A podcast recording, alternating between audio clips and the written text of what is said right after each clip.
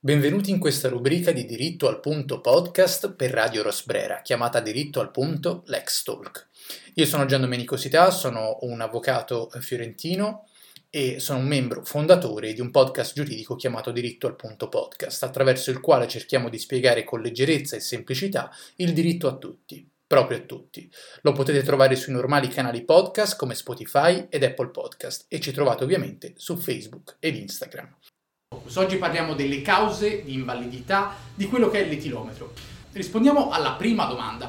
Cosa succede se il soggetto fermato si rifiuta di sottoporsi all'alcol test o di seguire la polizia al comando? In questi casi la legge prevede che egli venga sanzionato allo stesso modo che se si trovasse nello stato più grave di guida in stato d'ebbrezza, quindi con un'ammenda da 1.500 a 6.000 euro e l'arresto da 6 mesi a un anno oltre che la sospensione della patente da 1 a 2 anni e la confisca del veicolo, se di sua proprietà. Ciò salvo ovviamente che il fatto costituisca più grave reato. Ma chiediamoci, l'accertamento tramite tilometro è sempre affidabile? Beh, diciamo che nonostante l'attendibilità di questo tipo di accertamento possa a primo impatto sembrare categorica, da alcuni anni la giurisprudenza ha messo più volte in discussione l'affidabilità dell'alcol test mediante l'etilometro.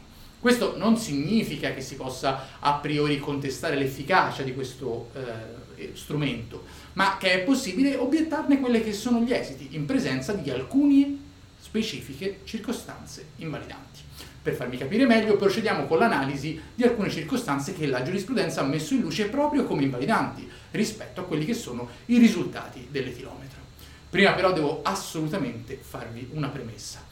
Le circostanze che stiamo per andare a esaminare sono il frutto di considerazioni svolte da tribunali e corti di Cassazione. Vi ricordo però che le sentenze non sono leggi. Tali sentenze, in particolare, sono orientamenti giurisprudenziali assolutamente utili per capire quale sia la tendenza dell'autorità giudiziaria, ma finché non c'è una vera e propria legge che si pone a disciplina di quelli che sono i fenomeni di cui a breve parleremo, non possiamo affermare che queste circostanze siano una regola e nemmeno una costante. La prima circostanza invalidante dell'alcol test che andiamo a esaminare ha carattere processuale con ciò intendo dire che attiene a una presunta violazione di alcune norme del codice penale che tuttavia discendono immediatamente dal più alto diritto di difesa garantito a tutti i consociati dall'articolo 24 della nostra Carta Costituzionale. Di cosa sto parlando? Con una pronuncia del 29 gennaio 2015 la Cassazione ha fatto luce circa la nullità del risultato dell'alcol test nel caso in cui la polizia giudiziaria al momento del controllo non informi il conducente riguardo al proprio diritto di farsi assistere da un difensore di fiducia, omettendo poi così di trascrivere sul verbale l'avvenuta comunicazione di questa doverosa informazione. Questo orientamento in materia appare particolarmente consolidato, ragazzi, dato che non soltanto una, ma più volte la Corte si è espressa in tal senso. Tuttavia, rifacendomi a quanto detto poco fa, vi ricordo di nuovo che non stiamo parlando di leggi, ma di sentenze. Andiamo avanti con un'altra causa che potrebbe essere ritenuta invalidante in materia di alcol test, ovvero il ritardo nell'esecuzione del test stesso. Dalla lettura di diverse pronunce dei giudici italiani abbiamo potuto estrapolare un dato molto rilevante la tendenza a reputare poco affidabile l'alcol test se viene effettuato a distanza di un ampio lasso di tempo tra il momento del fermo e quello dell'esecuzione del controllo. Questo lasso di tempo infatti non consentirebbe di appurare con assoluta certezza lo stato di intossicazione sussistente al momento della conduzione del mezzo. Perché?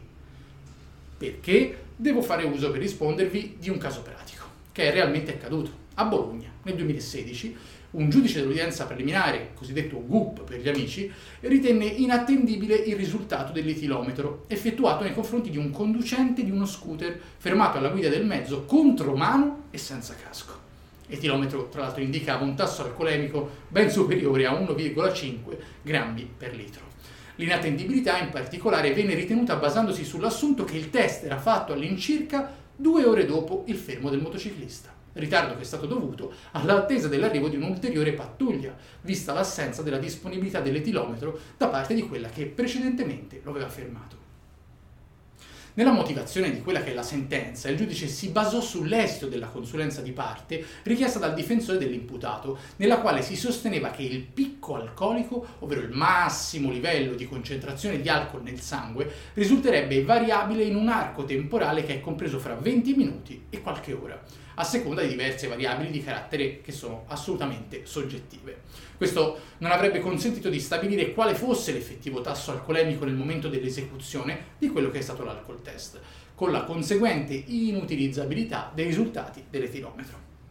Un'ultima causa di inattendibilità che mi sento di condividere con voi è quella che sussiste quando il conducente ha delle particolari patologie oppure fa uso di determinati farmaci in particolare, non in poche pronunce, i giudici hanno confermato l'insussistenza di elementi sufficienti a configurare il reato di guida in stato di in capo all'imputato, dato poss- l'effettiva possibilità che le patologie di quest'ultimo o i farmaci a cui egli è sottoposto, appositamente documentati, incidessero sull'esito del controllo stesso. Vi faccio un esempio.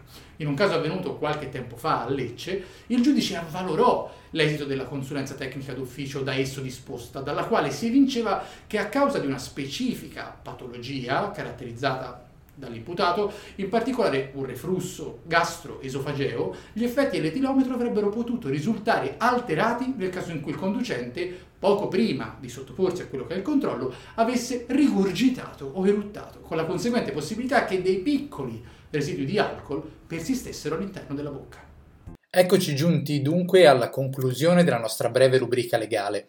Come vi accennavo in precedenza, per maggiori informazioni vi rimandiamo all'ascolto del nostro podcast, nonché potete contattarci per chiarimenti e consulente ai seguenti indirizzi mail info dirittoalpunto.it e consulenza dirittoalpunto.it oppure direttamente sul nostro sito www.dirittoalpuntopodcast.com.